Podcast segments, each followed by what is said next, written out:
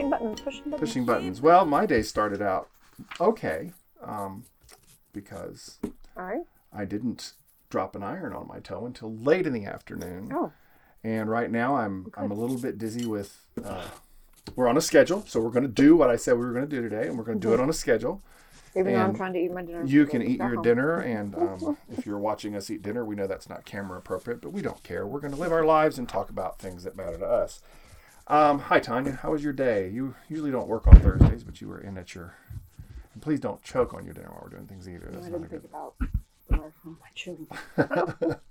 Well, I don't know that that's going to be a big issue. I hope not.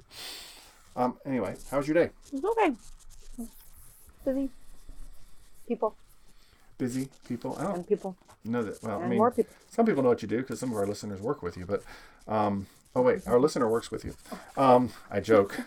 Yes, once again, I do want to point out again this week. First off, I haven't said welcome to our podcast. Uh, uh, this is our third season. So if you haven't watched the first two seasons, they're not all there to watch. But if you haven't listened to the first two seasons, let me encourage you right now: don't. Um, or feel free to go back and listen to them. I'm just saying they're fine. I mean, we, we've it, we, it, this isn't a- interesting. yeah. So anyway, welcome to the podcast. This is an experiment in having a conversation without being too concerned about um, laying it all out in, before we get there. We talk about a lot of things just around the house, things that matter to us. That The point of this podcast is yes, ma'am. if our kids us. were in the room trying to ask us questions, we're supposed to be answering them. This is the way our conversations with our kids go. They're kind of haphazard and a little bit off the cuff, but we usually get things accomplished. So Yeah, I th- and I think that's what's important is we want to be able to um, just kind of have the conversation with the microphone on. I, we joke. I don't know if uh, anyone in this audience has ever experienced this before, but when you sometimes are in the heat of an argument, you'll say something like, "If we could just record this, you'll see what you did." Because usually in an argument, you're not thinking about your own contribution; you're thinking about the other person's contribution. And um, my wife and I have discovered that now we can record what we've done and listen back into it, back, back and making up new words, back to it. Um, and we have discovered that we say some things that we actually find interesting. It's, it's Right. you you listened to the podcast what last week coming home. Yeah, the- you walked home from work and you listened to a couple weeks ago. And what did you say your experience of listening back was? Well, truly, it was kind of like God put words in there that I wasn't even aware of. So that was cool because hopefully that will be what it is anyway. Just you and I can talk, but we don't have the wisdom that's going to offer anything to anybody, but God Yeah, might. yeah. And it might come up in our conversation, and that would be cool if He would use us that way. Well, so, yeah, so the purpose of this podcast is for us to just talk about. Things I think we're that- pretty entertaining, though. I will say that.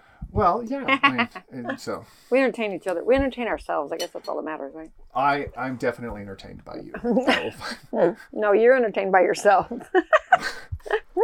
I'm not sure if I'm there's a word for that, too. but um, but I will leave it. yeah, gleefully. Uh, a couple things. We are going to speak through the filters of our worldview, which is faith, and that means that everything that we talk about here is rooted in an understanding that um, Christ is, is That the Bible is the all truth. yeah, the Bible is the truth, um, and so we uh, and the best tool to live.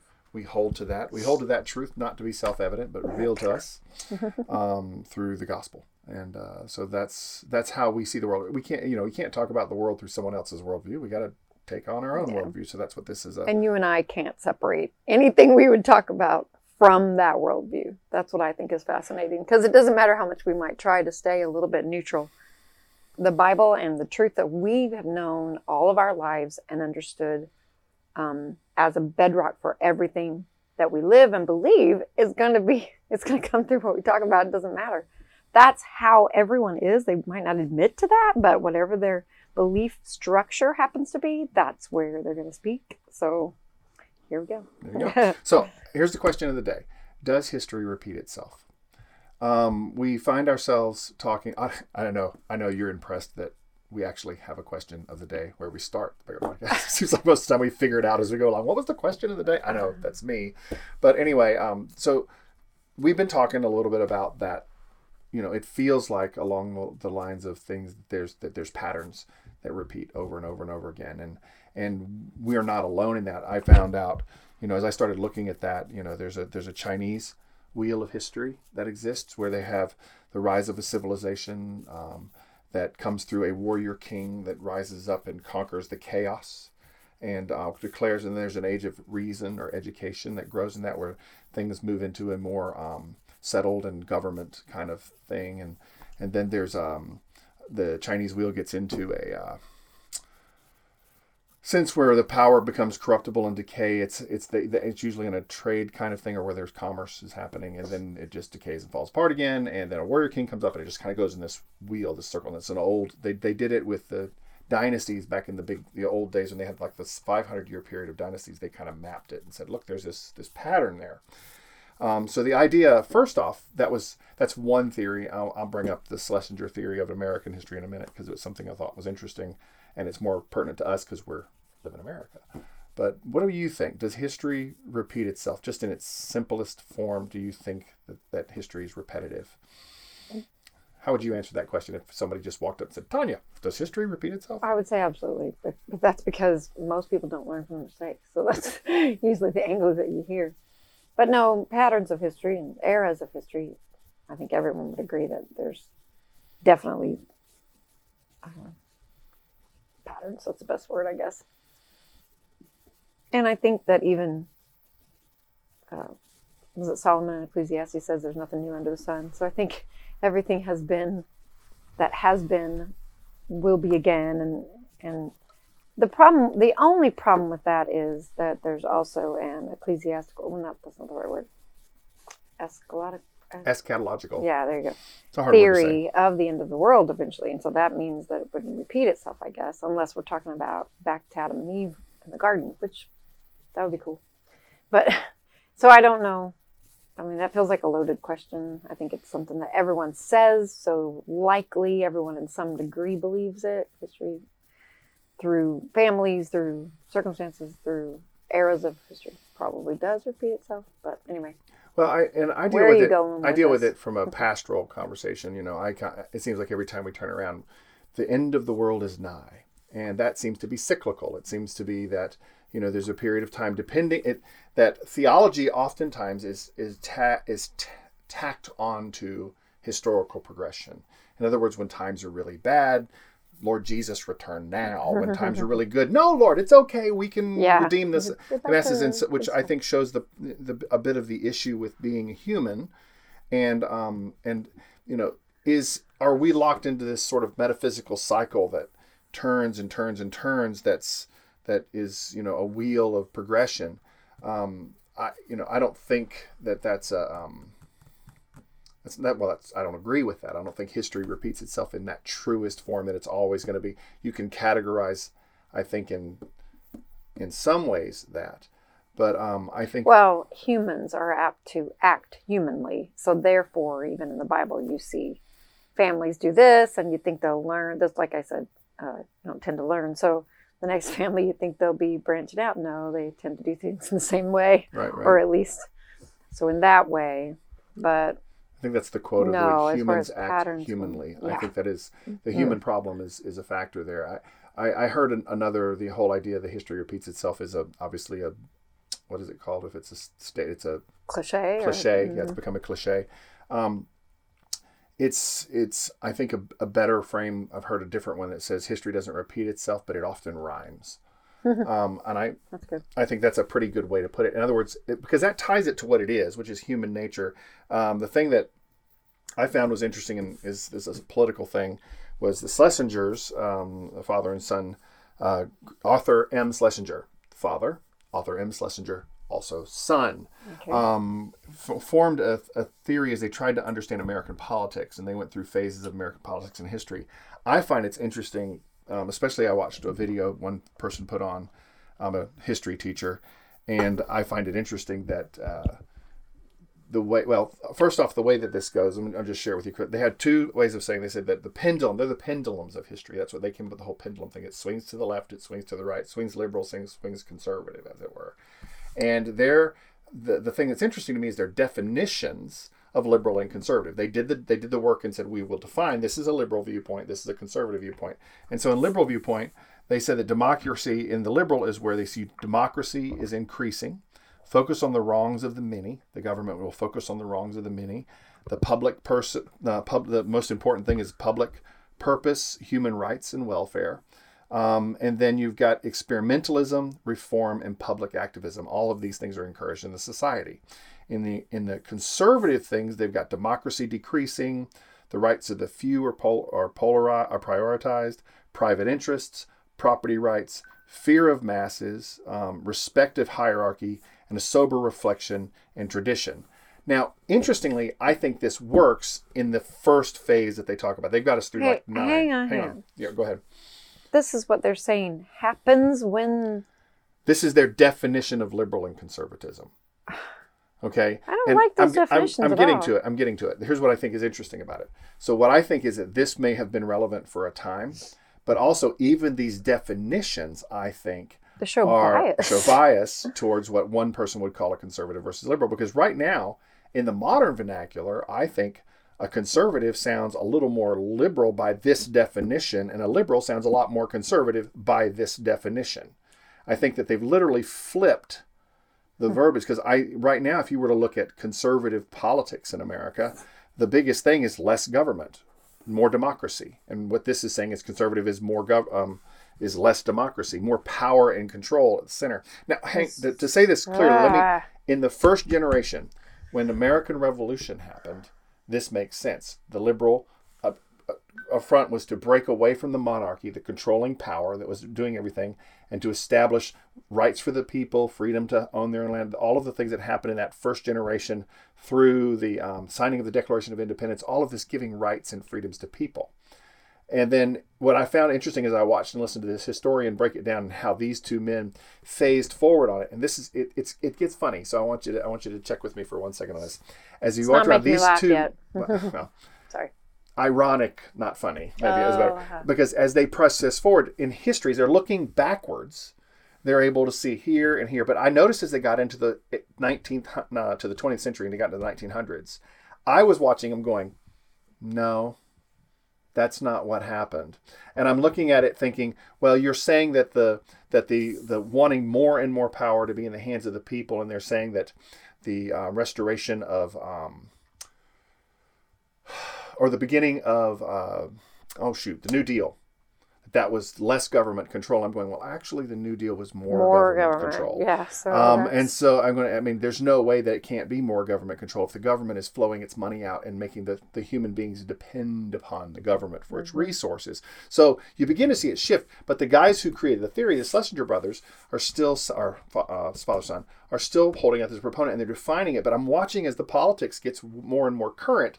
And I'm looking at it and I'm going, it makes sense historically all the way back in the beginning, but it's getting muddier as technology and as as the way we interact as a culture. And I'm seeing it shift. And it also, I see a major shift at it around the Civil War. And when we finally hit the heads on things, and because guess what's born during the Civil War? It's not a conservative party. The Republican Party is born in the Civil War. So now the Republicans a brand new ent- that is a brand new entity, and it's coming out with the freeing of Americans. Republicans now are being compa- com- compared to being this traditional or their view of a conservative model, but they're nothing like that. And that's what we see as move forward. And here's what's funny about it. The irony is this. I'm sorry to bore you a little bit, but the irony of what I saw in that is this. As the Schlesingers move forward, the old, the younger one, the, the father died. people In, important? You didn't really. they're the ones that came about up with this theory. That doesn't make sense. Okay. Okay. So um, as as it moves forward and it gets in 1965, Dad dies, but Son continues to categorize it. And he says, "Well, we're in this new liberal phase or this new conservative phase right now." He categorizes the Reagan Revolution as a conservative phase, which the language you and I would use is right, but the power empowering of government, we wouldn't say Not that that's all. true. Well, none of these would holding- be true. This, like you're saying, it kind of. yeah, the fear of the masses, respect of hierarchy, sober. None of that is None of true. true. So, So but they they're but they're still the Schlesinger is um, the younger Schlesinger is still saying that that's what it is, and he says it's a softer leader. And what it boils down to, and and is, it, is the history teacher finally says, well, towards the end, he just kind of started saying things along the lines before he died, along the lines of he was just how sad our co- country it was that our country is so divided. In other words, the irony of it is to me is the model breaks down. That he, Well, he can't okay. make it happen because his own what his own humanity. You brought this up a minute ago. That's what's important. It's funny to me. Is his own humanness breaks his own model. Because he sees the world a certain way and he wants to see it a certain way, but he can't characterize it anymore and he can theorize all he wants to. But the model doesn't work anymore, not the way that it's not in its I don't original know that it, I want to know when it ever did. That's I'm still lost on what you're saying at the very beginning, because I can understand maybe a little bit more if at the beginning of our country ones that didn't necessarily want to break off off from England, maybe they were, uh, you know, holding tight to uh, well, what traditions. what in That's the about the early- only thing that in the early applies. days, Because private be- interests and property rights, that was ones who wanted to have freedom, but they also were about human rights. That's what the whole Constitution and Declaration of Independence is about. I'm so confused. Well, think about conservatism in in the beginning of our country. That's what, What was, was a, what to was a conservative back then? They, they wanted the crown I just to, the, said the to that. maintain I authority, just like said, said. that I thought And that's you're- what you meant, but this does still not really even go along with that because um, the idea of uh, uh, personal freedoms and stuff that that wasn't that was still why people were here on our soil. So I don't, I don't, I don't get it. Well, I and- guess I see if you're saying that. Ah, whatever was it? The Whig party or right whatever, after the work. Tories, Tories and Whigs was, rose up as one of the conservative moves in the things. According One? to according to these, two different groups. well, Republicans or Whigs come along later in our history. They Are they the same thing? The Tories and the Whigs? no, not in the um, English government sense. I'm gonna get off on that because I don't know off the top of my head. I'm Well, that's what I thought you stupid were as I already look stupid. At so the beginning. No, I'm just confused by at the beginning of our country. I know what you're saying. I think that the conservative viewpoint would have England. supposedly been to support England rule and reign and whatever. But Right. it doesn't. That doesn't really make sense to me because at that point, why would you be on this soil if you really still wanted? Um, because they didn't want to be taxed. They didn't want um, far-reaching control. Those are all conservative values. I don't under, understand. I guess I Yeah, because I would well, have to no, look at what the they're saying- definition was. Not these Yeah, kind of words. their These are offensive to well, they're- me. yeah, that's that's the thing is we, we're looking at history in a modern lens, and any good um, hermeneutics is we got to go back and think of where they were then, right? So, democracy decreasing in the conservative viewpoint is England's trying to preserve itself. So, in those by okay by these historians' definition of the conservative during the first part of our country's development, during the the birth of a nation, as it were conservatives were the English or English, um, the English allegiant. Okay, so the what's happening is while democracy is decreasing, the the few are prioritized. Those who are loyal to the English are being prioritized, and then private interest and property rights. We want to preserve what we have. You can't have that kind of thing.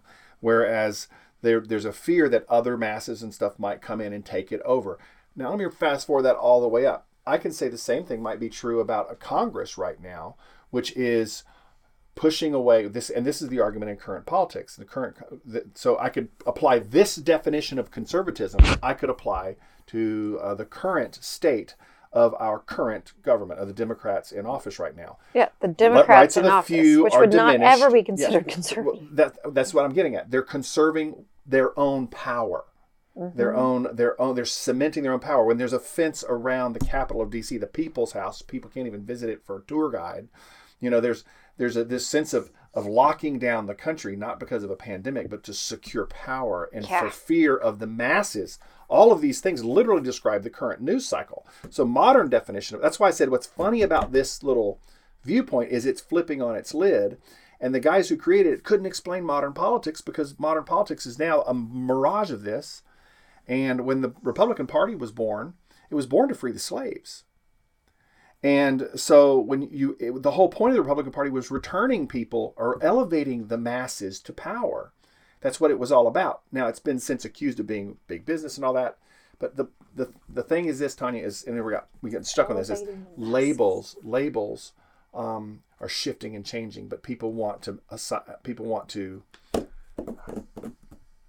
confused with them, as uh, for lack of a better word. I, and we're, we're we're tracking away because we're trying to work this out. But what I find ironic in this is you and I can hardly have a conversation about it because the terms don't match up with what we understand today those terms to mean. Okay, and so what did you?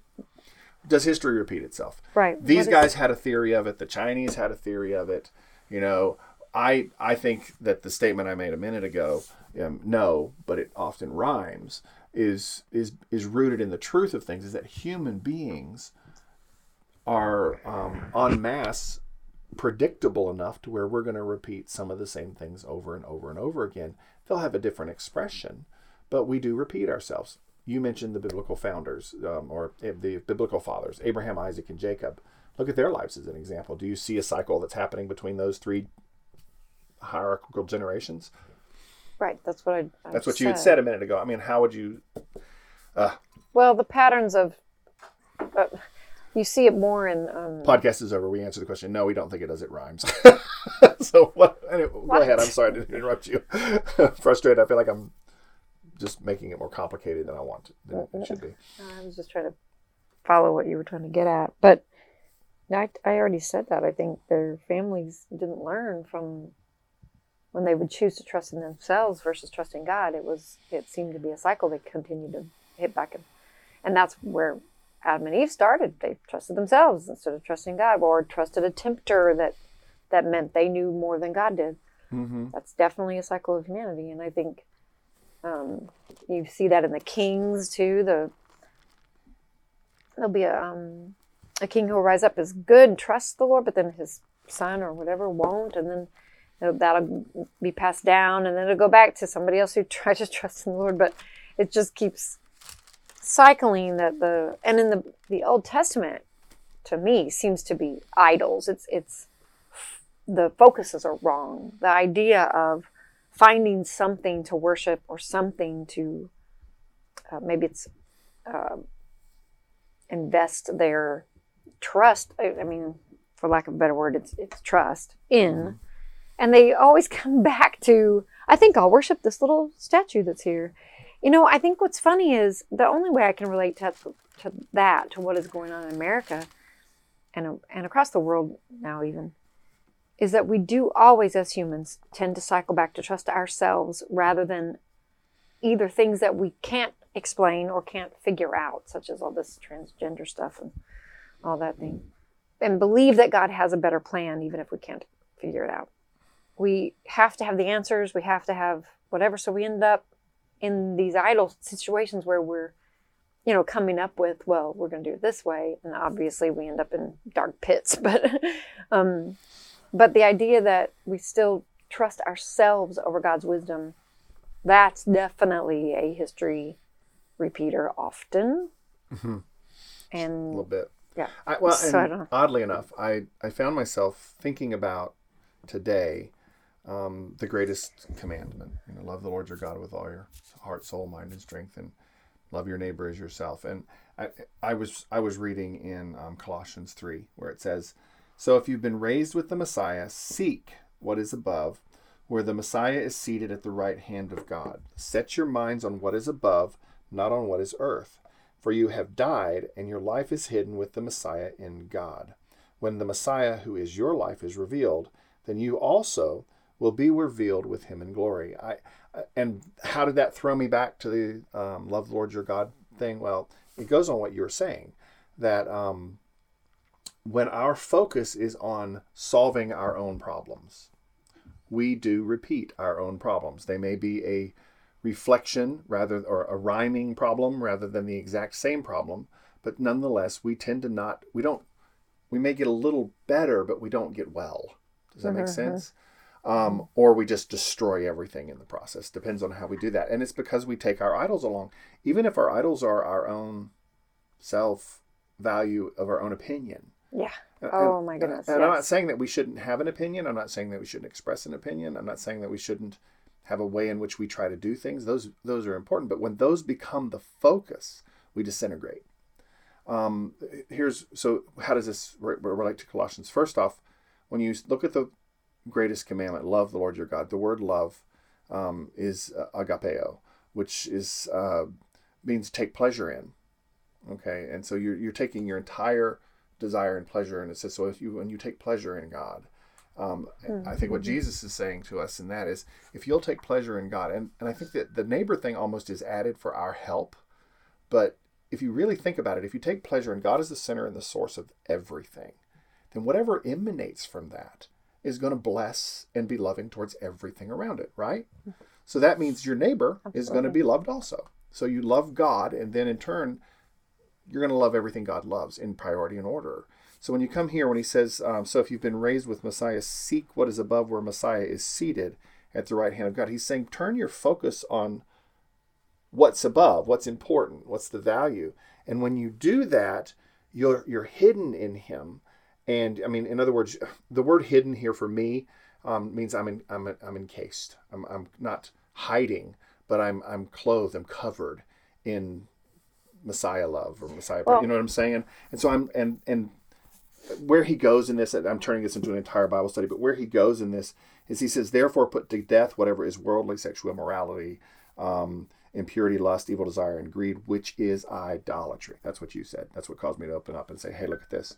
Idolatry. When we, for example, sexuality is the first thing he brings here. Sexuality is an outflowing of the love that a man and a woman have for one another in their relationship with God. If it's done purely, that sets a parameter on it, and it's it's going to be expressed properly and purely because it's coming from a pure source, God, right? But if sexual um, pleasure is what you seek, and that's where you look to have your desire fulfilled, then what's going to happen is you're going to do whatever you can to find the fullness of that desire being filled, which means you're going to take it and do whatever. It's it's the focus. Therefore, you'll twist it into whatever you think is necessary, so you can continue to ping that addiction or that desire. You'll do the same thing with money.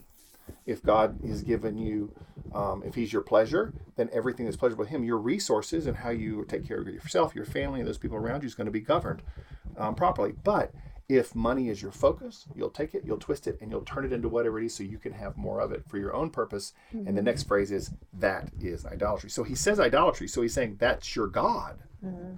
And I, that's what struck me. That's what made me go, wow. So how do you keep history from repeating itself? Don't let anything on this planet or in this existence become that which is your sole source of desire. Yeah. The sole source yeah, of your sure. pleasure. Um, well, and one thing that you. Sorry, I turned it into. To me, one thing you missed a little bit in that passage. In yes, um, what was it? You started with our desire or delight, or what was the word you used? I was our saying desire, um, right? it's desire. Fulfill, take delight okay. in, to take delight in. So, I've always said I believe that because it, the Bible was written likely in Hebrew or Greek, which is still all of it's left to right, isn't it? Or is Greek right to left? Greek's right to left. Okay. Hebrew's well, anyway, right. I always end up wanting to or read it backwards. What it feels like it is, it happens, and with Paul, I'm not sure if if it's always with Paul, but it seems like there's a conclusion, and then uh, and then there's the reason for the conclusion. It's almost like it should start out the opposite. So what I was going to say was the last part of that. You've died. Your life is hidden with Christ in God. When Christ, who is your life, then you will also appear with him. When Christ appears, um, for you have died and your life is hidden with Christ in God. That to me is the key to this whole set your minds on things that are above, not on things that are earth. Because you have found your identity. You have your um, everything settled. You know who loves you. You know where your life is. You know, because everyone's searching for who they are and what are they this and that question about the their person i think that's the only way that we are able to like you just said once we are loving god we are also always it's going to be a natural outflow for us to love others because of that but it starts with us knowing that we are loved us mm-hmm. starting mm-hmm. with knowing who we are that our life is hidden with christ in god which is i've given that envelope and illustration put a little me in there and in reality still you have to put um, you have to put jesus in me so here's me and i'm this maybe this envelope that's about an inch big or whatever and i'm going to put half inch jesus goes inside me then i'm going to go in christ and then christ is going to go in god and all of a sudden you feel quite surrounded by that picture of why in the world do we doubt or yeah, worry or hidden in Christ. Why do we have anxieties? Why do we yeah, why do we look for anything else? We our whole satisfaction is and every bit of our identity is filled because we know who we are and who we are loved by. And then like you're saying everything else um, well first of all it's gonna die because it doesn't it can't stand up against that. We know who we are. We don't have to worry about um, sexual fulfillment or um, impurity or other things idols trying to come in and uh, and uh, pretend or be, you know, try to take the place of. Because if we are able to focus and keep our eyes where they ought to be on our whole, I, that being our whole identity, that being our whole life, when Christ, who is your life, appears and you'll appear with him in glory. To me, yeah, that's that's the whole answer of all of it. History definitely repeats itself when we don't remember Right, right. who we are. When when Abraham doubted or forgot God's promises to him, God's telling him that he was himself his reward, then he would stray off though. Well, maybe these people want to kill me. I think I'll let Sarah be my sister instead. I mean, it's just like you know, just slight edges, but then it causes a whole family sometimes to go downhill because they forget. You know, um, Well, and that's uh, we we talked a little bit about the, Jacob's life and Jacob being the deceiver. I think a couple of weeks ago or last week or off, all the time, um, and that's the thing that we have. And I think what what the Old Testament gives us is a gift is that to see that cycle of of history on its own, and history as God begins to intervene and reveal Himself to us, and and then as we begin that struggle, Abraham, Isaac, and Jacob begin to struggle. They're taking matters into their own hands as well as trying to trust God. And there's there's blessings and, and disasters as a result. I'm gonna let you figure out where the disasters come from. It's probably not from God's intervention. Um, but then you get to Joseph, and Joseph seems to have disaster upon disaster inflicted upon him by the people around him making their own way. But yet he faithfully depends upon God, and as a result is elevated to status Yep. and becomes the savior of Israel at a time of famine.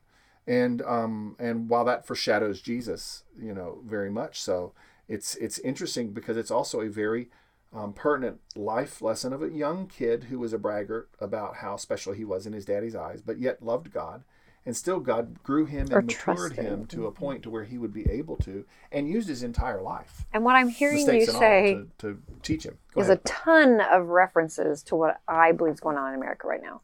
So there's, we have a major identity crisis. Our country and does, we yeah. started on the right path because our identity was in Christ. It was in God. It was in the inalienable rights that have been given to us by God. It was in um, trusting that we knew He was sovereign over this land, over the gift we saw it as whatever. And then just like um, we've been through our ups and downs, whatever, and what we've lost or what we've lost sight of is that trust, that belief that God would pull us out of the the pit when we turn back to Him. So I think what's going on right now in our land is that governments try to answer questions. They they want to. We know as Christians they're not going to be able to. We're trying to bring us, you know, back to focus, back to let's get rid of abortion, let's get rid of the things that do not honor God, the the different places we know that America's choosing wrong.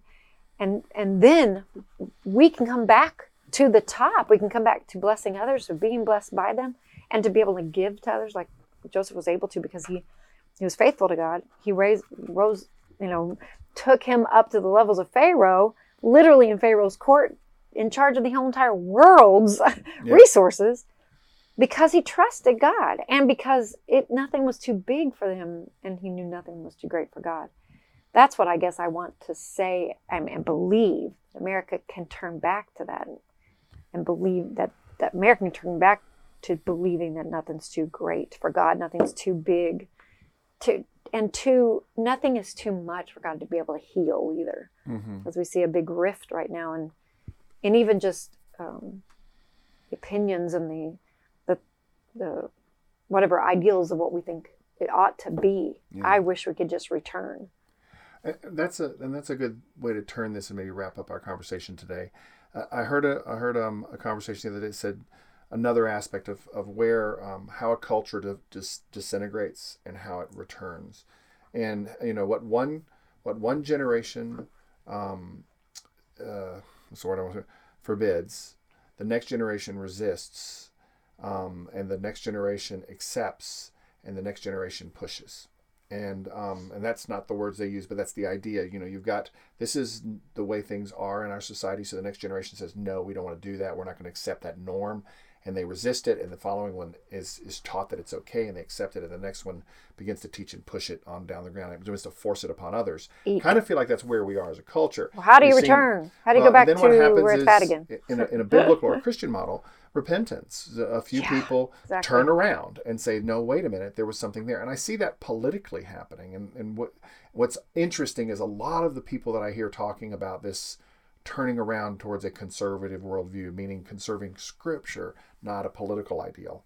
Um, if they have political ideas, they're rooted in that worldview, the one you and I talk about. We see the world through um, Biblical narrative. biblical narrative. And so as a result of that, what um and we could spend a whole time talking about the, the fact that right now, even in the church, this our current political narrative is confusing Christians with one another. The whole mm-hmm. scripture where it talks about if the elect could be deceived kind of feels like that's happening. Guys, I want to say to Yeah. people who are prominent leaders in our in our Christian life, okay, Getting I mean, a little we- distracted. the, the the culture likes to talk about sexual or moral failure. Well, that's happens. Human beings are still human, but I mean, the- we're seeing people bite on, at one another who respect one another, and and, And the thus love break down. Because Jesus didn't say you'll know. They'll know us by how we act morally all the time. They'll know us by how we love that's one another through a difficulty. Well, and, And so and those are distractions from what God's ideals, God's mm, commandments, such as the to me the biggest one in our culture right now is abortion. So those are distractions Well, because now and- we're we're stuck on those, but we're not pushing anything over here that's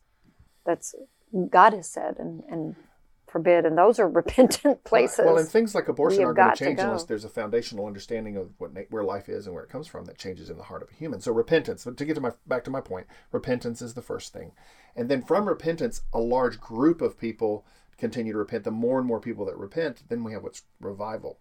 Mm-hmm. We see a revival of the of the culture forms. A culture revival is a, is a foundation of a culture that's mm-hmm. saying this is we want to return to God. And then from that cultural, that's uh, Martin Luther was a part of a Reformation that happened when the Catholic Church became dominant and it was powerful, and people were just buying indulgences. That's Martin Luther literally nailed the 95 Theses because people were buying the right to sin, and the church was profiting off of that. It was his version of twist turning the tables over in the temple. The church was profiting on sin, and so Luther brought about Reformation. There were people that were with him on that, and um, and and there were people that were killed at the stake. Or, and then, yeah, and so they see reformation and return, and so you know that's it's a journey, and I and I think that you're right. I think we're in a place where um, some things are going to break, are breaking. I don't think Donald Trump broke the world. I think the world was broken. I think that maybe his presidency did reveal some things about how it was broken or, or highlight them. Um, and but we've seen we've seen that the um, a human being in office for four years in presidency even began to fracture Christian community because he's not a godly person and he's not a non-godly person. He's he's a person. And um, who cares? I don't, I don't I don't live in the White House. I don't live in the Trump family. I don't know what he believes one way or another about things. I just know that um, this was a person who came along and just disrupted the heck out of everything, and that's how history is going to remember him. I think as a disruptor. Um, and he's uh, that's just again another conversation. I I think that what we've seen in the last s- 10, 15 years really has been because the, the the pattern that I just laid out for you, what one generation, you know, uh, is another one resists. That's forty years that I'm talking about. If we look at it from generation, we can go all the way back to the 40s, the greatest generation, and say that that's what's been transpiring ever since. I think World War II, we're seeing that pattern happen. well, And they called it the sexual revolution. But our our Yeah. parents. Yeah, we even called it those things. we even named it after sin. Mm-hmm. so anyway, um, that's anything you want to add. I think that's a pretty good close up. So does history repeat itself? No, but it rhymes. More importantly, history isn't about a timeline. It's an, a culture. It's really about the people who drive it. This is how I understand what we've talked about, and that's rooted in where we focus things. If we're focused on things that are eternal, we'll endure for longer periods of time. Um, but right now, where our culture is, it seems we're all after, to some degree, it's almost care, um, disastrous that when we think the American dream is about profit, security, well being, of, of finding pleasure in ourself, then it's going to destroy itself. And that's where we've been, I think, as a culture for the last 30 or 40 years. When we understood the American dream as a place where we could go and we could grow and we could chase after our, our belief systems and, and God and, and work those things out, because that's where our country started. Um, because our, free our to country practice and- started with seeking God, wanting. I believe they wanted to build a country that that pleased God, that brought glory to Him. Whether or not that was individually true, it was as a corporate whole. So if we could go back to, like you said, Colossians 3. So you've been raised with Seek. seek what is above, where Messiah is seated at the right hand of God. Set your minds on what is above, and not on what is on the earth. well, because Matthew um, 6, 32, whatever, 36. seek first The the kingdom kingdom of of God, and all these things will be added to you. Meaning, I think that lumps everything into it. When you seek Him, when you seek His righteousness, is what that pattern says. Everything else He can do for you. He will do for you. Yeah. He said, "Get your eyes on me. I'm the author and finisher of your faith. I'm the one who is the answer." So that's what we need to be encouraging this whole country, but especially the ones around us, because it has to start small, and making it to a revolution. I agree. Well, that said, one more thing. Um, happy anniversary. yeah, Yesterday was um, our thirty third. 33rd anniversary. I was going to say that. Just need to give me a second. Yeah, I know, right? 33rd not sure anniversary, and I want to thank you for still being here and not walking out. I'm probably I've given you You're plenty welcome. of opportunities. No. It's the part where you're You supposed to say, I'm so glad. Thank you. anyway, I love you, and um, we'll do this again next time, next week. We're going to try to do this more regularly. Okay. Three weeks in a row. Fist bump. I'm proud. now let's see if we can do it for 48 or so more. We'll Years? Okay, You know, good, weeks. cool. Oh, Anyway. weeks. All right. Take care. Thanks, guys, for listening. We'll see you next time. I keep on